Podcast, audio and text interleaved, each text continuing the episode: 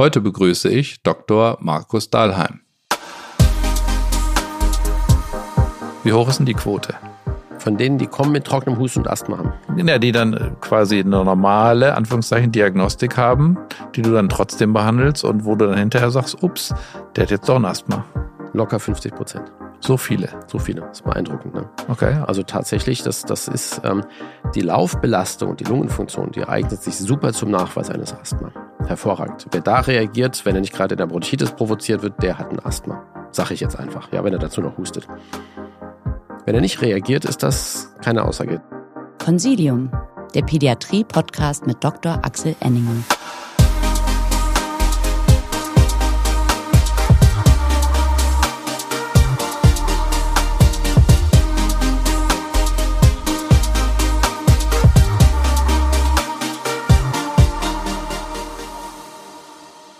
Herzlich willkommen zu einer neuen Ausgabe von Consilium, dem Pädiatrie-Podcast. Mein Name ist Axel Enninger, ich bin Kinder- und Jugendarzt und Kindergastroenterologe und ich leite eine der Abteilungen an der Kinderklinik des Klinikums Stuttgart, besser bekannt als dem Olga-Hospital oder dem Olgäle. Mein heutiger Gast ist Doktor Markus Dahlheim. Er ist ebenfalls Kinder- und Jugendarzt und Kinder-Pneumologe und Allergologe und betreibt eine große Praxis in Mannheim. Großer, erfahrener Pädiater beim Thema Atemwegserkrankungen.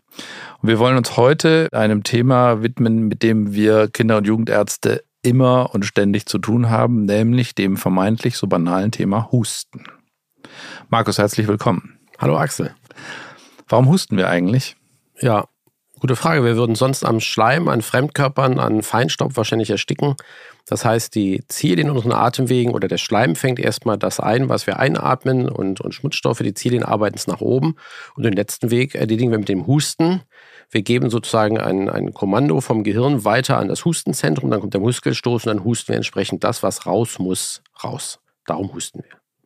Aber im Normalfall huste ich doch gar nicht. Ja, das schon. Wenn man jetzt einen Hustmonitor ansetzen würde, dann würde man merken, acht Mal am Tag bestimmt, vielleicht auch bis zu dreißig Mal, das ist als Hustmenge pro Tag normal. Und wie gesagt, ohne würde es gar nicht gehen. Okay, sehr spannend. Ich habe gedacht, meine Zilien reinigen das alles so und dann gibt es da irgendwie Schleim und den schlucke ich dann runter. Das machst du ja auch, nachdem du ihn geräuspert oder gehustet hast. Okay. Das passt. Und bei der Nase interessanterweise, bei der Nase wird ja der Zilienschlag Richtung Nasenausgang, sprich Richtung Nasenloch, ähm, eben sozusagen ähm, nicht gefördert, sondern andersrum. Und dann schlucken wir es auch runter. Wenn okay. Das Bild runterläuft, dann ähm, husten wir auch das raus. Okay. Und ähm, wann ist denn Husten mehr als das, was du gerade beschrieben hast, ein Normalzustand? Und was ist denn die häufigste Ursache dafür? Naja, Husten ist dann natürlich ein Thema, wenn es einen Leidensdruck macht. Wenn es auffällt, wenn man merkt, dass man mehr hustet als andere. Wenn der Hustenklang auffällig ist, da kommen wir nachher nochmal drauf. Und man kann im Prinzip sagen, wenn ich jetzt jeden Tag natürlich fünfzig, sechzig, siebzig Mal huste, dann fällt das auf, dann ist das mehr als normal. Wenn ich immer bei oder nach Belastung huste, ist das auch nicht normal. Also wenn ich mehr huste nach dem Fußballtraining oder nach dem Tanzen als die anderen, dann fällt das auf. Und wenn ich nachts huste, also wenn der Nachtschlaf gestört ist durch Husten, dann ist das ein Thema, das äh, finde ich wenig tolerabel langfristig. Und nächtlicher Husten hat dann doch oft eine organische Ursache. Hm. Meistens denken wir ja, Husten ist irgendwie was Banales und wo man sagt, naja, irgendwie schon nicht schlimm, ist irgendwie ein Infekt. Gibt es denn Hinweise, wo ein Fachmann wie du hellhörig wird, wo er sagt, ups, das ist irgendwas komisch? Also du sagst richtig, meist ist ja ein akuter Husten im Rahmen eines Virusinfektes, der ist harmlos, der dauert fünf Tage, vielleicht sieben. Achtung, es kann auch mal drei, vier Wochen dauern. Also der akute Husten ist definiert als Husten bis zu drei Wochen. Und dann kann man noch so eine Unterdefinition nehmen, das ist der subakute Husten, ist dann drei bis acht Wochen und dann kommt der chronische Husten. Und wenn wir jetzt erstmal nur beim akuten Husten bleiben, dann gibt es natürlich bestimmte Warnzeichen, wo man aufmerksam sein muss. Also ein Kind hustet und hat eine beschleunigte Atmung. Ein Kind hustet, hat beschleunigte Atmung und hohes Fieber. Die Pneumonie zum Beispiel kommt dann natürlich da rein. Ein Kind hat Husten und hat plötzlich angefangen zu husten, während es Nüsse knabberte und durch den Raum lief und gestolpert ist. Also dann denkt man in Fremdkörperaspiration. Ähm, dann gibt es natürlich noch ein Husten mit Thoraxschmerzen. Pneumothorax oder auch bei den Jugendlichen Lungenembolie ist jetzt nicht häufig, aber an sowas muss man dann auch mal denken. Okay, das heißt, die, die Nachricht ist, ähm, Husten alleine kannst du gar nicht gut einordnen. Du willst drumherum mehr wissen, oder? Ja. Wie näherst du dich dem? Also wenn da jetzt ein Patient zu dir kommt, die kommen ja üblicherweise selten im Notdienst zu dir, dann haben die eine gewisse Vorgeschichte schon hinter sich und dann landen die bei dir und ähm, wie näherst du dich denn diesem Symptom? Was machst du? Na, jetzt bleibe ich doch erstmal beim akuten Husten. Also okay. Tatsächlich, ganz wichtig, ich gucke mir das Kind an. Vielleicht tatsächlich vorher die Anamnese, aber dann gucke ich mir das Kind an. Also das Abhören alleine reicht nicht. Und das, was man eben oft hört, auch von den Eltern, dass dann mal so das Stethoskop in den Body oder irgendwo geschoben wurde oder unter das T-Shirt, das ist im Normalfall nicht sinnvoll, weil ich sehe, wie bewegen sich die Rippen, wenn ich das Kind anschaue. Ich sehe, wie, wie gibt es Einziehungen, vielleicht ähm, epigastrisch oder jugulär. Ich sehe eben die Tachypnoe und dann kann ich schon ganz viel sehen. So näher ich mich dem an, ist irgendwas Wesentliches. Gibt es Thorax-Deformitäten oder Ähnliches? Und dann habe ich ja ein Bild, wie das Kind sich so verhält. Ähm, das ist im Prinzip, wie ich an den akuten Husten gehe. Und dann frage ich natürlich, tut was weh? Und ich frage auch immer die Kinder. Also zumindest so ab zwei, drei, vier Jahren kriegt man eine vernünftige Antwort, also nicht nur die Eltern fragen. Und wenn wir jetzt an den chronischen Husten denken, jetzt wechseln wir auf den chronischen Husten, dann ist natürlich die Frage, wann fing es an? Wie fing es damals an? War es plötzlich? War es ein Infekt? Die Frage, ist der Husten jeden Tag da? Ein chronischer Husten ist jeden Tag da. Wenn ich zwei Tage nicht husten, ist der Husten sozusagen nicht chronisch. Dann habe ich zumindest wieder, fange ich neu an zu zählen. Chronischer Husten als länger als acht Wochen. Okay, aber das ist ja vielleicht noch ein guter Punkt. Das heißt, wenn zwischendurch ein paar Tage Frieden war, dann zählt das sozusagen nicht dann als chronischer Husten. Zählt das eigentlich wieder neu, auch wenn es im ersten Moment befremdlich klingt und man das auch nicht nachvollziehen möchte, wenn ich jetzt sage, naja, was sind das, acht Wochen? Also sprechen wir einfach mal von fünfzig Tagen so ganz grob und ich huste zwei von fünfzig Tagen nicht, ist das dann kein chronischer Husten mehr? Das würde ich persönlich auch hinterfragen, aber im Prinzip, wenn, wenn ein paar hustenfreie Tage da waren, dann fängt man wieder neu an zu zählen. Okay.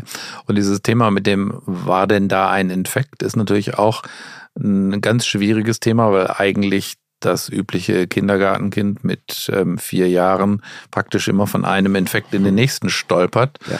Und insofern wird man wahrscheinlich zur Antwort kriegen, ja, natürlich war da ein Infekt, wenn man ein Kind hat, was seit langem hustet und eigentlich auch in den Kindergarten geht. Also da hast du natürlich recht, das ist die häufigste Antwort. Aber wir fragen natürlich nicht primär, war da ein Infekt, sondern wann und wie fing es denn an?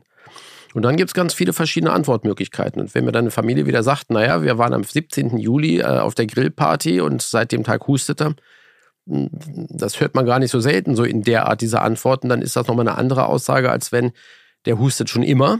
Dann mache ich mir natürlich wieder andere Gedanken. Oder ähm, ja, es fing damals mit dem Infekt an und ging halt nicht mehr weg. Okay.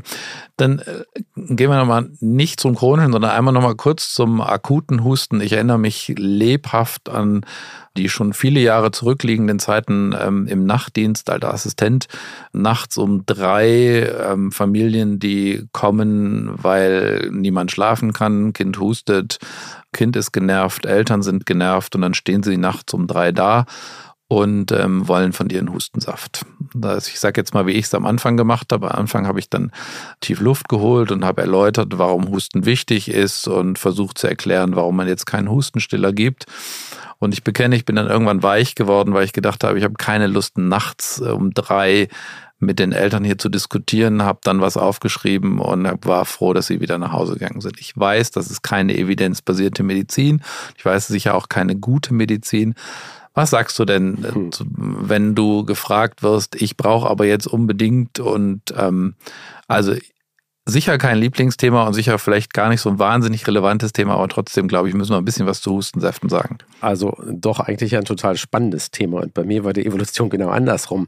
Also ich habe früher vielleicht meinen Hustensaft aufgeschrieben, Hustenstillend, irgendwann habe ich gesagt, Quatsch, du weißt doch, es bringt nicht viel.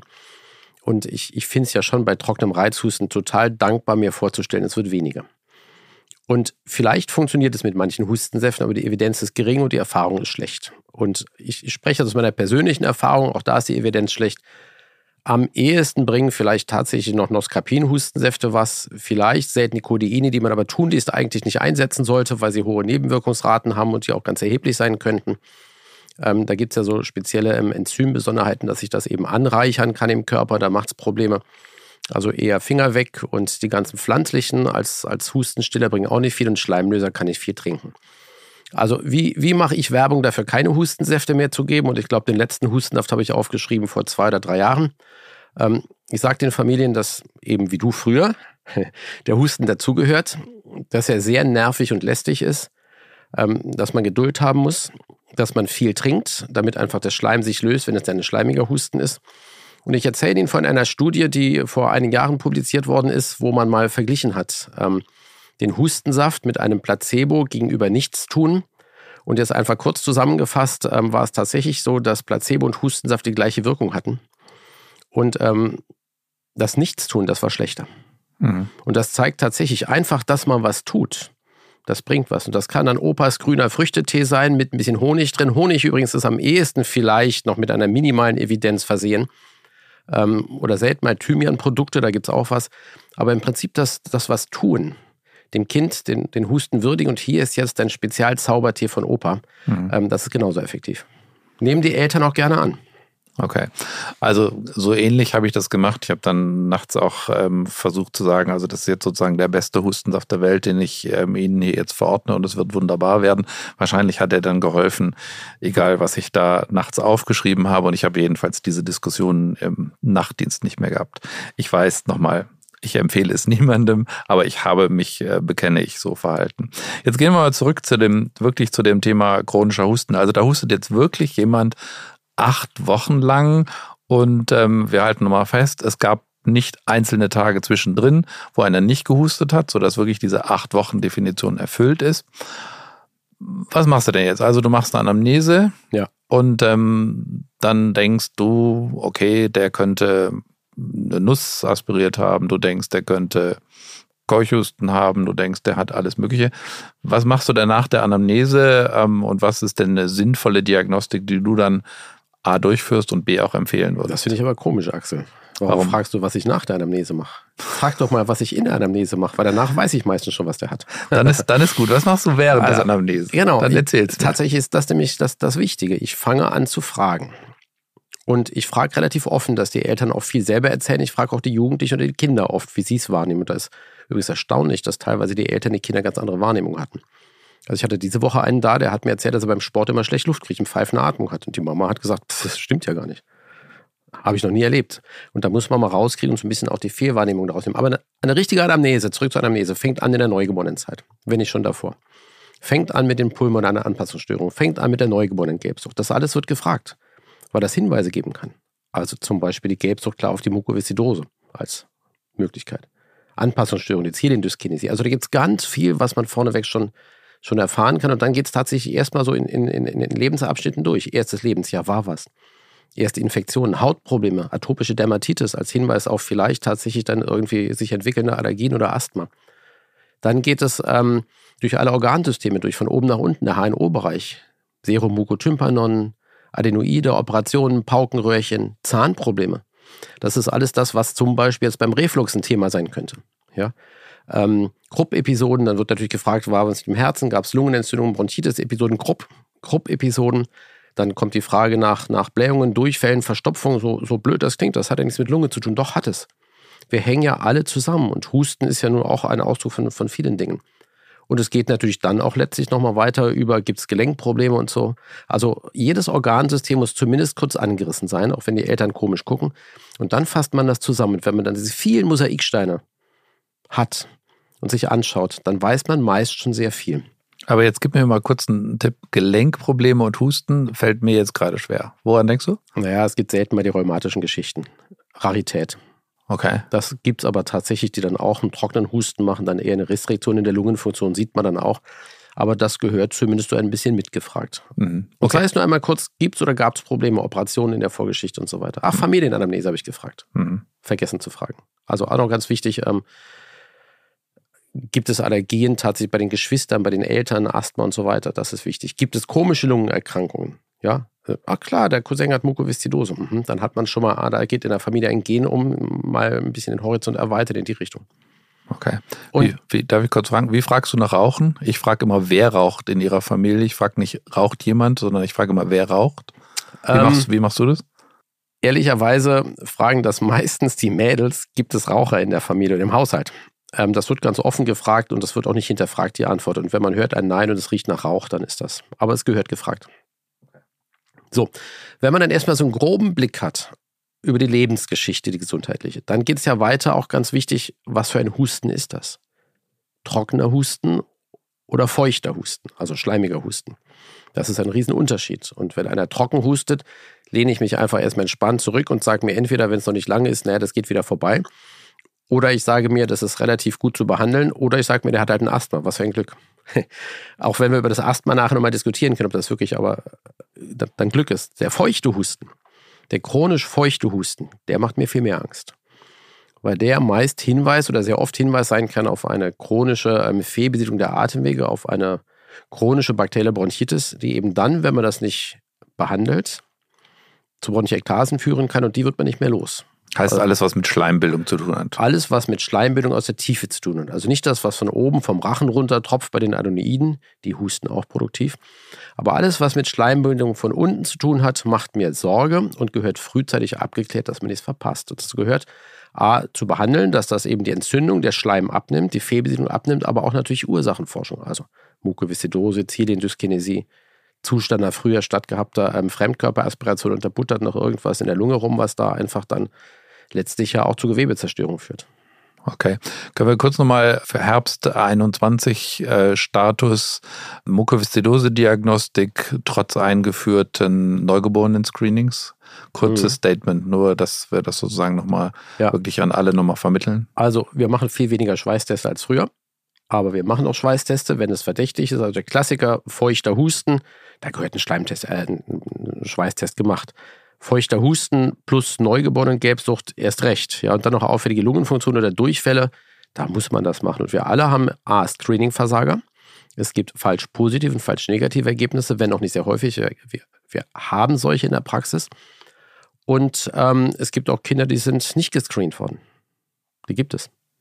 Okay, und ich glaube, zunehmend ist ja auch das Thema tatsächlich sozusagen ethnische Herkunft. Wir gucken nach bestimmten, wir gucken nach bestimmten Mutationen. Ja. Aber ähm, unsere, sag ich mal, Bevölkerung wird natürlich auch immer vielfältiger, auch äh, genetisch insofern. Ja. Ähm, denke ich, wichtiger Punkt, auch jetzt Herbst zwanzig einundzwanzig, Schweißtest gehört unbedingt dazu. Beim chronischen feuchten Husten, ja. ja. Okay. Was machst du noch außer Schweißtest? Ziliendyskinesie, hast du vorhin gesagt. Ja. Wie, wie diagnostiziere ich das denn? Na, das ist ja auch wieder die Anamnese. Anamnese, Anamnese, Anamnese. Also pulmonale Anpassungsstörung, die berühmte Wet Lung oder hat halt mal ein bisschen geknorkst die ersten Stunden, ist ja schon mal verdächtig. Dann kommen die H N O-Probleme. Die haben doch meistens irgendwie einen Paukenerguss, ähm, nicht alle und immer, aber einen Paukenerguss. Ähm, Achtung, bei der Ziliendyskinesie soll man die bitte nicht operieren. Da soll man ähm, konventionell rangehen, weil das schlecht heilt. Dann kriegen sie den feuchten Husten und ähm, natürlich machen wir keine Ziliendiagnostik bei uns in der Praxis. Wir haben aber das nasale N O. Das heißt, wir können Stickstoffmonoxid aus der Nase messen und da gibt es bestimmte Cut-off-Werte und wenn die deutlich erniedrigt sind, ist das verdächtig. Wenn die normal sind, also ich sage jetzt mal über hundertfünfzig ppb, dann ist eine Ziliendyskinesie sehr unwahrscheinlich. Nicht hundert Prozent ausgeschlossen, aber sehr unwahrscheinlich. Das geht in der Praxis, dauert zwei Minuten. Okay. Und also haben wir jetzt dieses, ähm, dieses Feld der, des ähm, produktiven, feuchten Hustens sozusagen, haben wir das abgehandelt oder noch nicht? Ach nein, noch lange nicht. Also, also dann her damit. Jetzt haben wir ja mal zwei, zwei Ursachen, die eben natürlich kurzfristig ausgeschlossen gehören. Mit dem Schweißtest, mit dem nasalen N O. Und wenn man da weitere Diagnostik braucht oder das was auffällig, guckt man weiter. Da kommen natürlich dann die Genetikuntersuchungen und alles das. Aber es gibt natürlich auch den chronisch feuchten ähm, Husten, wo ich keine Ziliendyskinesie habe und wo ich keine Mukoviszidose habe. Dann habe ich einfach meine protrahi- protrahierte bakterielle Bronchitis. Ähm, da, da muss ich auch was machen. Was mache ich jetzt mit denen? Da gibt es jetzt verschiedene Möglichkeiten. Ich finde, ein Röntgenbild ist angemessen. Ein chronischer, feuchter Huster darf einmal geröntgt werden. Ich finde, man muss nicht jeden chronischen Huster röntgen, aber den würde ich röntgen. Den würde ich auch entweder behandeln mit einem Antibiotikum und zwar mindestens vier bis sechs Wochen. Da bin ich eher einer von der Fraktion der Langzeitbehandler. Und Amoxicillin reicht wahrscheinlich meistens. Ich nehme trotzdem immer Amoxicillin und Clavulansäure, um die Staphylokokken noch mit abzudecken, die da mal drin stecken könnten. Und ähm, wie gesagt, dann lang genug. Und dann wird ein großer Teil dieser Patienten symptomärmer. Viele werden symptomfrei. Manche... Manche, es gibt schlechte Daten dazu, lass es fünfundzwanzig bis fünfzig Prozent sein, irgendwo in dem Bereich wahrscheinlich bleiben symptomfrei und fünfzig bis fünfundsiebzig Prozent werden, so grob gesprochen, wieder symptomatisch und dann geht das wieder von vorne los. Spätestens dann aber muss man Diagnostik machen. Und ich biete den Eltern immer zwei Wege an. Den einfachen Weg, wir machen jetzt wissend um Resistenzen, vier Wochen eine Antibiotikatherapie und gucken, was passiert und schauen. Oder aber, die Diagnostik kommt ja vor der Therapie, das haben wir alle im Studium gelernt. Oder wir machen richtig die Diagnostik und das beinhaltet aber dann auch eine ähm, Bronchoskopie mit Bronchiallavage und Keimgewinnung aus der Tiefe. Wir hoffen, dass Ihnen der Consilium Pädiatrie-Podcast bis hierhin gut gefallen hat. Bevor es gleich spannend weitergeht, möchten wir Sie noch auf die anderen produktneutralen und praxisrelevanten Consilium-Angebote aufmerksam machen. So steht Ihnen zum Beispiel jederzeit unser Consilium-Team bei Fragen aus dem Praxisalltag hilfsbereit zur Verfügung. Ihre Fragen werden anhand aktueller Studien und Leitlinien oder sogar mit Hilfe eines führenden Experten beantwortet. Rufen Sie uns einfach an oder schreiben Sie eine E-Mail an consilium at infectopharm dot com. Dieser Service ist kostenfrei. Außerdem können Sie interessante Consilium-Themenhefte zu speziellen Krankheitsbildern in den Consilium-Frage- und Antwortheften auf unserer Homepage downloaden. Das Ganze finden Sie unter infectopharm dot com slash consilium. Versuchen Sie es einmal, es lohnt sich. Und zum Glück finden unsere Consilium-Fortbildungen vereinzelt wieder in Präsenz statt. Ab nächsten Frühjahr rechnen wir zudem fest damit, wieder in gewohnter Frequenz und Atmosphäre fortbilden zu können. Achten Sie daher auf die kommenden Einladungen. Wir freuen uns schon sehr auf die persönlichen Treffen mit Ihnen. Die Verlinkungen und E-Mail-Adressen finden Sie natürlich auch in den Shownotes dieses Podcasts. Jetzt wünschen wir Ihnen aber zunächst einmal weiterhin viel Freude mit Consilium, dem Pädiatrie-Podcast. Ihr Team von InfectoPharm. Gibt es denn noch zusätzlich zu der antibiotischen Therapie irgendwas anderes, was du empfiehlst? Thema Sekretolyse? Mhm. Ja, das kann man tatsächlich machen, wird von den Krankenkassen nicht bezahlt, deswegen ist das natürlich ein großes Thema. Man kann Kochsalzlösung ähm, vier Komma fünf oder sechs Prozent inhalieren, das gibt es auch als drei Prozent käuflich, ist ziemlich teuer. Ähm, ich glaube, es bringt was, wenn das Sekret zäh ist. Ich sage mal, beim normalen feuchten Husten, es steht in den Empfehlungen drin, empfehle ich es nicht regelhaft, weil das a die Anschaffung eines Feuchtinhaliergerätes erfordert, was viel Geld kostet. Gut, das können die Krankenkassen übernehmen, aber dann diese, diese Salzlösungen, diese speziellen sind sehr, sehr, sehr teuer. Ähm, einer unserer Experten, der auch schon mal hier zu Gast war, hat gesagt, es wäre auch sehr unangenehm, mit dieser Hypertonen-Kochsalzlösung zu inhalieren. Tatsächlich. Es ist sehr salzig, es schmeckt furchtbar. sechs Prozent ja. führt bei manchen Kindern zu einem Ekel bis zum Erbrechen. Mhm. Und es gibt ja auch in der, in der, in der Lungenfunktionsdiagnostik die Möglichkeit einer bronchialen Provokation mit Kochsalz. Auch dafür nimmt man das vier Komma fünf Prozent. Da gibt es Protokolle und man guckt halt, wann die ihre Bronchialkonstriktion, ihren Asthmaanfall kriegen. Okay, ähm, also inhalieren war das eine. Dann Thema Physiotherapie. Gibt es andere Tricks noch, die man vielleicht zur Sekretolyse ja. verwenden könnte? Also Physiotherapie bei großen, bei einem in der, Physi- äh, in der Atemtherapie erfahrenen Physiotherapeuten, das kann Sinn machen. Ich muss gestehen, ich mache tatsächlich am Anfang erstmal als ersten Durchgang ähm, bei normal feuchtem Husten das Antibiotikum und gucke, was passiert. Und natürlich die Diagnostik. Während Kinder mit Mukoviszidose oder auch mit Zielindyskinesie natürlich spezielle Atemhustentechniken lernen müssen, also die müssen, die müssen eine Atemtherapie machen. Jetzt der Fünfjährige mit seinem seit, weiß ich nicht, sechs Monate bestehenden Husten, finde ich, muss das noch nicht machen. Okay. Ähm, das gleiche gilt auch für dieses, ich weiß gar nicht, wie man das nennt, dieses Ding, was aussieht wie eine Pfeife, wo so ein, vorne so ein Gewicht drin ist. Das ist entweder die Flatter oder jedenfalls, genau. Es gibt ich glaube, Flatter meinte ich, ja. Also das, ist das äh, sinnvoll? Der Hintergedanke ist ja, dass man einen gewissen Piep aufbaut mhm. und die Vibrationen dazu sorgen, dass sich Schleimfäden lösen. Aber die haben ja schon einen feuchten Husten, das heißt, denen kommt das ja eh raus. Also ich sehe bei denen gar nicht das Problem, dass die ein, ein, ein richtiges... Ähm, Sekretlösungsproblem haben, weil der, weil der, der Schleim zu zäh ist oder weil er nicht, nicht raustransportiert werden kann. Die haben einfach zu viel durch Bakterien und ich denke, das Antibiotikum im ersten Durchgang reicht. Brauchen die auch nicht. Okay. Haben wir zum Thema feuchten, produktiven Husten die wesentlichen Dinge beleuchtet? Wir haben die Mukoviszidose, die Zielindyskinesie und wir haben die chronische bakterielle Bronchitis. Ich denke, das sind jetzt erstmal die ganz wichtigen. Ah, doch, na, der Fremdkörper, den hatten wir kurz angesprochen. Die alte Fremdkörperaspiration, die eben die chronische Entzündung auch macht. Und es gibt eine Sache, die kann trockenen Husten und schleimigen Husten machen. Das ist immer schwierig, das ist der, der Reflux. Also tatsächlich, wenn der Magensaft hochsteigt, dann ist das meist eher mit trockenem Husten, mit Räuspern und was verbunden. Aber wenn das tatsächlich viele Mikroaspirationen immer wieder gibt, dann kann das auch einen feuchten Husten machen. Okay, interessant, weil das ja der, der gastroösophagale Reflux ja manchmal auch als Ursache für ein Asthma, also für dann, dann wäre es wiederum das Thema eher trockener Husten, der Trockenhusten angeschuldigt wird. Das ist auch eher häufiger. Wir haben tatsächlich ähm, einzelne Kinder, so alle paar Jahre haben wir wieder einen, der wirklich mit einer schwersten C F-like Lungenerkrankung kommt, durch Reflux bedingt. Okay. Ist, ist eher selten, aber dran denken. Okay. Ähm, nochmal das Thema Aspiration ist ja tatsächlich auch spannend.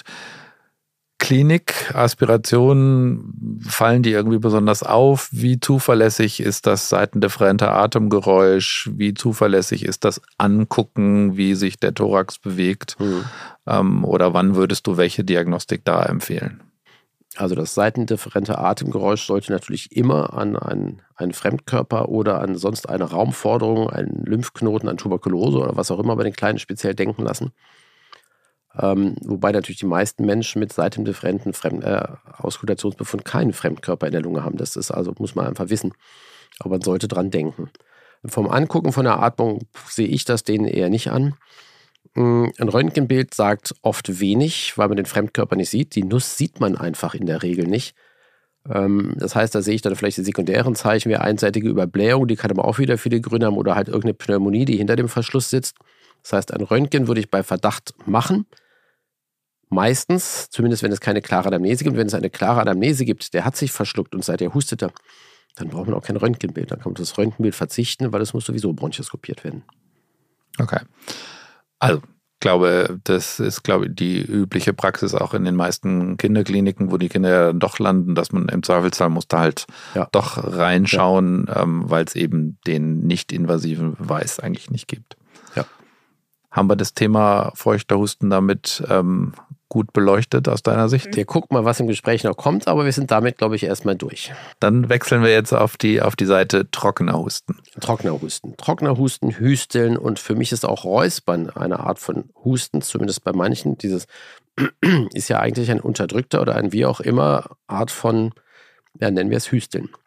Ähm, das heißt, das nehmen wir da mal mit rein, denn Räuspern ist in der Asthma-Diagnostik für mich auch immer was relativ... in der Anamnese was relativ Verdächtiges. Die meisten Kinder, die räuspern, haben kein Asthma. Wir haben aber Kinder, bei den Räuspern das einzig wahrgenommene Asthma-Symptom ist. Die gibt's. Okay. Also nochmal gleiches, gleiches Vorgehen wie, wie vorhin. Anamnese, da kommt, da Anamnese, kommt Anamnese, Anamnese. Okay. Und ähm, worauf äh, achtest du da ganz besonders? Hast du vorhin schon gesagt, ähm, sozusagen derjenige mit dem chronischen Husten, der dir berichtet, also immer nach dem Cooper-Test oder nach der Anstrengung, da klingen bei dir die Glocken und du sagst, na, der könnte gut eine obstruktive Atemwegserkrankung haben, oder? Zumindest ein Asthma. Ja. Wenn man jetzt mal so in die Literatur guckt, oder jetzt spreche ich es offen an, wenn Zahlen mal erhoben wurden, wie viel von denen haben denn Asthma, dann heißt es immer, naja, Asthma hat, hat mit Husten immer gar nicht so viel zu tun. Die Erfahrung in der Praxis ist anders. Und wenn man jetzt spezielle Hustentypen hat, den trockenen Husten nach Belastung, dann ist für mich ein Asthma schon sehr wahrscheinlich, nicht bewiesen. Wenn der mir aber noch sagt, naja, und nachts hustet das Kind auch immer trocken, dann ist das schon mal für mich sehr wahrscheinlich. Und dann würde ich auch bei normaler Lungenfunktion und bei negativer Laufbelastung, wir machen meist Laufbelastung dann, aber das bekommen bei uns alle Kinder ab fünf Jahren, ähm, würde ich auch da einen, einen Behandlungsversuch machen unter der Forschung, es könnte ja doch was Asthmatisches sein, auch wenn alle Befunde normal sind. Und der würde von mir ein inhalatives Kortison kriegen. Okay. Aber das ist ja, das ist ja spannend. Also das heißt, du, du denkst aufgrund der Anamnese und aufgrund der Symptomatik, der könnte ein Asthma haben, mhm. dann machst du eine Lungenfunktion, die ist normal, dann machst du einen Lauftest, der ist normal, mhm. und dann kriegt er von dir trotzdem ähm, ja. ein entsprechendes Asthma-Medikament. Ja. ja, unsere Praxis ist ein Labor und nicht der Alltag. Und bei uns die Laufbelastung ist nicht die Laufbelastung auf dem Fußballplatz mit, mit vielleicht noch Leistungsdruck und dem Trainer, der hinterher motzt und dann musst du hundert Liegestütze machen, wenn du stehen bleibst. Das ist nochmal was anderes. Und ähm, wir haben dann tatsächlich relativ viele, die trotzdem, also trotz unauffälliger Befunde, dann auf eine Therapie ansprechen und wo man dann im Verlauf natürlich auch rauskriegt, was haben die. Aber das ist tatsächlich eine Momentaufnahme der Tag bei uns in der Praxis. Wie, wie hoch ist heute die Quote? Also weil ich hätte jetzt gedacht, der, der, der geht zu Dahlheim in die Praxis, der macht eine Lungenfunktion, der sagt, die Lungenfunktion ist normal, der hat kein Asthma. Nee. Das ist bei dir nicht so? Nee. Wie hoch ist denn die Quote?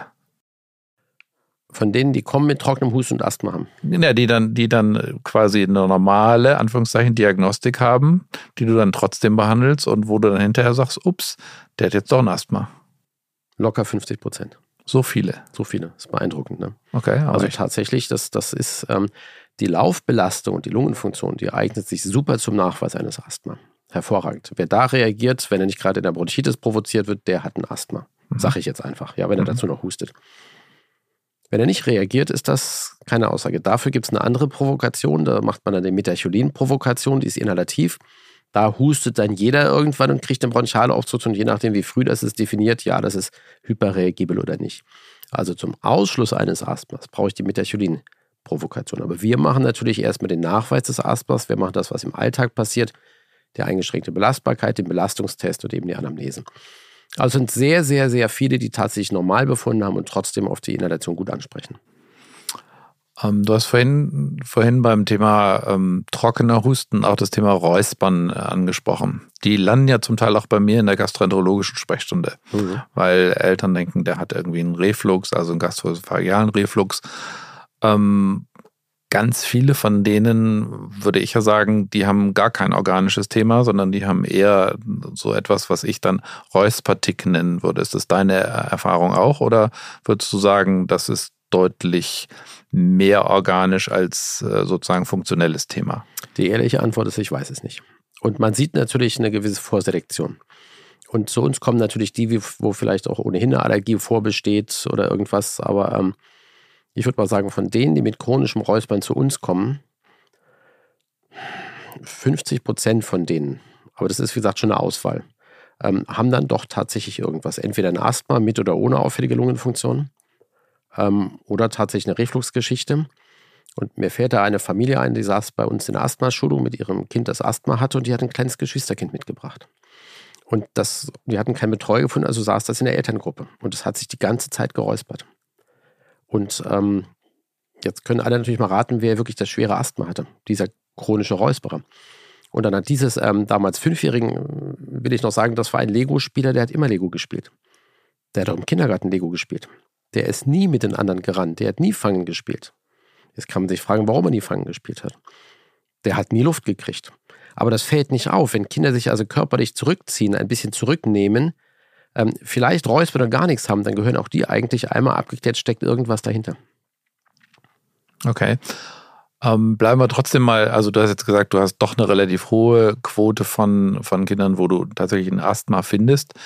Trotzdem ist zumindest äh, in meiner gastroenterologischen Welt ähm, die Vorstellung, die das funktionelle ähm, gastrointestinale Beschwerden mehr werden. Ist das bei den funktionellen Atem, Atemwegserkrankungen auch so? Ja. Ich sage jetzt einfach ja, wahrscheinlich gab es viele schon immer, die berühmte Vocal Cord Dysfunction gab es schon immer, ob die zunimmt, ich weiß es nicht. Ähm, dann gibt es ja da die DATIV, ein toller Begriff, die DATIV, das ist die dysfunktionelle Atmung vom thorakalen Typ mit insuffizienter Ventilation, also auf Deutsch, man atmet nicht mit dem Bauch, beziehungsweise zwerchfällig, weil dicker Bauch steht unten. Mach nochmal langsam, das machen wir nochmal zum Mithören. Also die DATIV, die DATIV ist was? Das ist die dysfunktionelle ja. Atmung vom thorakalen Typ mit insuffizienter Ventilation. Okay. Und wie gesagt, auf Deutsch, wenn man das erklärt, einfach, die benutzen jetzt zwerchfällig oder spannen mit den Bauchmuskeln dagegen, dann hat die Lunge weniger Platz. Anamnese leicht rauszukriegen, das sind die, die nach ein, zwei Minuten schlecht Luft kriegen beim Sport. Asthma dauert zehn oder zwanzig Minuten in der Regel eher. Und das sind die, die nach ein bis zwei Minuten wieder fit sind, wenn sie Pause machen. Asthma ist nicht nach ein, zwei Minuten vorbei. Also das wäre die DATIV. Und was wir jetzt in, in Corona-Zeiten sehr viel sehen, ist die Seufzer-Atmung. Da hat sich tatsächlich was ausgebreitet anscheinend. Das habe ich jahrelang nicht gesehen in der Praxis. Das war dann jetzt im letzten Jahr fast jede Woche mal, dass, dass da die Kinder kamen. Ähm, Schulkinder, Jugendliche, selten mal ähm, Kleinkinder, die auch, ähm, dass man einfach sich auf seine Atmung konzentriert und merkt, wir alle holen ja tief Luft. Mehrmals die Stunde, ganz oft. So, du jetzt gerade zum Beispiel. Das machen wir, um die Alveolen zu öffnen. Unsere kleinen Lungenbläschen, ich erkläre den Eltern immer die Luftballons, die da hinten sind, wieder aufzupusten. Wenn ich einen Luftballon in die Ecke lege, geht der, wird der klein schrunzlig und müsste wieder aufgepustet werden. Das machen wir einfach mehrmals die Stunde. Und wenn mir einmal auffällt, dass ich diesen Lufthunger habe, dann fange ich an, in bestimmten Situationen vielleicht mich darauf zu konzentrieren und denke, ich kriege schlecht Luft und dann verselbstständigt sich das. Und dann bin ich die ganze Zeit am nach Luft schnappen. Seufzeratmung. Das sehen wir sehr oft in letzter Zeit. Okay. Was tust du dann? Also was ist der Ratschlag? Wenn ich Glück habe, macht er das bei mir in der Praxis auch die ganze Zeit. Dann kann ich die normale Lungenfunktion zeigen. Wissen, dass beim Asthma man auch eine normale Lungenfunktion haben kann, das ist schon klar. Dann frage ich die L T-Meister dabei sind, ist das so die Atmung, wie es sich abspielt? Und dann erkläre ich genau das mit dem Luftballon, mit den Lungenbläschen. Und dass das im Prinzip kein Problem ist und das beruhigt. Und wenn die doch sehr ängstlich sind, kriegen sie einen Peakflow, um zu beweisen, dass sie da tatsächlich immer noch gut Luft kriegen. Und ich äh, hoffe, dass das damit dann verschwindet. Man kriegt natürlich immer selten Rückmeldung bei diesen Fällen. Okay. Ähm, dann gehen wir jetzt nochmal wieder zurück zu den obstruktiven Atemwegserkrankungen beziehungsweise zum Asthma. Ähm, du hast gesagt, ähm, da sind Patienten, von denen du denkst, dass sie ein Asthma haben, obwohl sie eine normale Lungenfunktion haben, obwohl sie eine normale Laufbelastung haben. Und hast gesagt, denen setze ich ein inhalatives Steroid an. Ähm, warum inhalatives Steroid? Warum kriegen die nicht ähm, ein Beta zwei Mimetikum? Weil das Beta zwei Mimetikum an der Hyperregibilität ja nichts macht. Es entspannt die Bronchien kurzzeitig, das Hüsteln, Räuspern wird besser oder auch nicht. Und ich muss ja dann das Feuer der Entzündung löschen. Hast ja ein schönes Bild, das Feuer der Entzündung. Das Feuer, das Feuer der Entzündung, ja. Ich erkläre den, den, den Eltern tatsächlich immer, dass die Bronchialschleimhaut wie glühende Kohlen ist. Das ist einfach beim Asthma so, angeboren oder wo auch immer. Und dann kommen die Auslöser beim Kleinkind-Infektasthma, die Infekte, beim allergischen Asthma die Allergie, beim Reflux vielleicht die Magensäure, ist ja eher ein seltenes Thema. Und das ist wie Benzin in die Atemwege, wie Benzin in die Glut gegossen. Es flammt auf, die Kinder fangen an zu husten. Und wenn es extrem ist, ziehen sich die Bronchien zusammen und dann kommt es, dann fangen sie an zu gießen, zu quietschen. Und über den Weg kommt man dann noch zur Therapie, dass man mit einem Feuerlöscher versucht, da eben dann zu löschen. Und der Feuerlöscher sind die inhalativen Steroide? Ja, letztlich ja. Ja, okay. Ähm, das ist ja spannend. Da gehe ich dann also zum Lungenspezialisten, der sagt, ihr Kind hat eine normale Lungenfunktion und der sagt, er hat vielleicht trotzdem Asthma und er sagt, ähm, hier gibt es ein, ein inhalatives Steroid. Bist du so ein Steroidverteiler? Oder ähm, wie, wie, ja. wie sehen dich die Eltern da? da? Mehr als, was, als man manchmal möchte vielleicht, aber tatsächlich, wenn man das erklärt, was nach vier bis acht Wochen zurückkommt, ist meist eine große Dankbarkeit der Eltern, weil es nämlich wirklich in sehr, sehr, sehr vielen Fällen funktioniert. Ich sage den, den Familien mit dem chronisch trockenen Husten, der nachts und bei Belastung auftritt, dass die Wahrscheinlichkeit aus der Erfahrung über neunzig Prozent ähm, beträgt, dass die Therapie gut anschlagen wird. Und das ist in der Literatur und in Studien schlecht zu belegen, weil das Patientenkollektiv da immer so ein bisschen vorselektioniert ist. Und wenn man dann Studien liest aus Australien oder Kanada oder irgendwo, wo es heißt, die haben meist gar kein Asthma, die chronischen Huster, dann ist das natürlich ein spezielles Kollektiv, das dort untersucht wurde, mit Bronchoskopie teilweise, wo die ganzen Menschen mit Asthma vorher rausgefischt wurden. Das heißt, das ist nicht mehr das Kollektiv der Praxis. Okay. Ich ahne schon, dass das Thema der inhalativen ähm, Steroide ein kompliziertes Thema ist. Ähm, vielleicht lassen wir es jetzt äh, für dieses Gespräch dabei. Wenn wir jetzt äh, zum Schluss kommen und du dir, wie es so ein bisschen Tradition in diesem Podcast ist, zwei Dinge wünschen darfst, entweder von den Eltern oder von den Kollegen, die du dir dringend positiv wünschst und zwei Dinge, wo du sagst, bitte, bitte, bitte tun sie es nicht oder die nerven mich total. No. Also wünschen würde ich mir, dass die Kinder, die im Kindergarten beim Rennen husten, die nur Lego spielen, die vielleicht mal irgendwie räuspern und eben relativ unauffällig sind, aber die mit drei noch im Kinderwagen geschoben werden, dass die vielleicht mal kurz gecheckt werden. Wünschen würde ich mir, dass wir die Kinder anschauen und nicht nur abhören. Also ich, ich sage immer den Eltern, ähm, wenn, wenn sie dann den, den Body ein bisschen heben, du kannst doch oben mit dem Stethoskop rein, das macht der Kinderarzt auch mal so. Sage ich denen immer, nee, nee, ich muss ja die Rippen sehen, die Atembeweglichkeit, der Bauch, die Einziehung, das ist so wichtig, das Anschauen. Das ist wichtiger als Abhören, behaupte ich. Ich brauche ein Kind nicht mehr abhören, wenn ich sehe, es atmet normal. Ähm, das sind so die Dinge, die ich mir wünsche. Und was ich mir wünsche, was man vielleicht nicht tun sollte, was wir ganz oft sehen, ist, dass Kinder kommen mit chronischem Husten, trocken oder feucht und sagen, naja, wir kriegen jeden Monat Antibiotikum. Ähm, Jungs, Mädels, das ist nicht die Lösung. Das würde ich mir auch wünschen, irgendwie anders zu machen. Und ähm, ja, wenn wir an die Lungenfunktionsdiagnostik nochmal denken und sagen, die kann auch mal normal sein, dann ist das Wichtige nochmal, was mir ganz, ganz, ganz am Herzen liegt, Anamnese, Anamnese, Anamnese. Okay.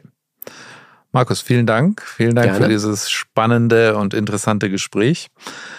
Ähm, Sie können als Zuhörer dieses nachlesen. Es gibt sozusagen Transkripte von unserem Gespräch. Also wenn Sie möchten, können Sie das bei den üblichen Stellen downloaden. Ähm, dazu müssen Sie sich allerdings anmelden. Und ansonsten hoffe ich, dass Ihnen diese Folge wertvoll war, dass Sie es spannend fanden und ähm, dass Sie demnächst wieder mal zuhören, wenn es eine neue Folge von Consilium, dem Pädiatrie-Podcast, gibt. Vielen Dank. Das war Consilium, der Pädiatrie-Podcast. Vielen Dank, dass Sie reingehört haben. Wir hoffen, es hat Ihnen gefallen und dass Sie das nächste Mal wieder dabei sind. Bitte bewerten Sie diesen Podcast und vor allem empfehlen Sie ihn Ihren Kollegen. Schreiben Sie uns gerne bei Anmerkungen und Rückmeldungen an die E-Mail-Adresse consilium at infectopharm punkt com. Die E-Mail-Adresse finden Sie auch noch in den Shownotes. Vielen Dank fürs Zuhören und bis zur nächsten Folge. Ihr Team von InfectoPharm.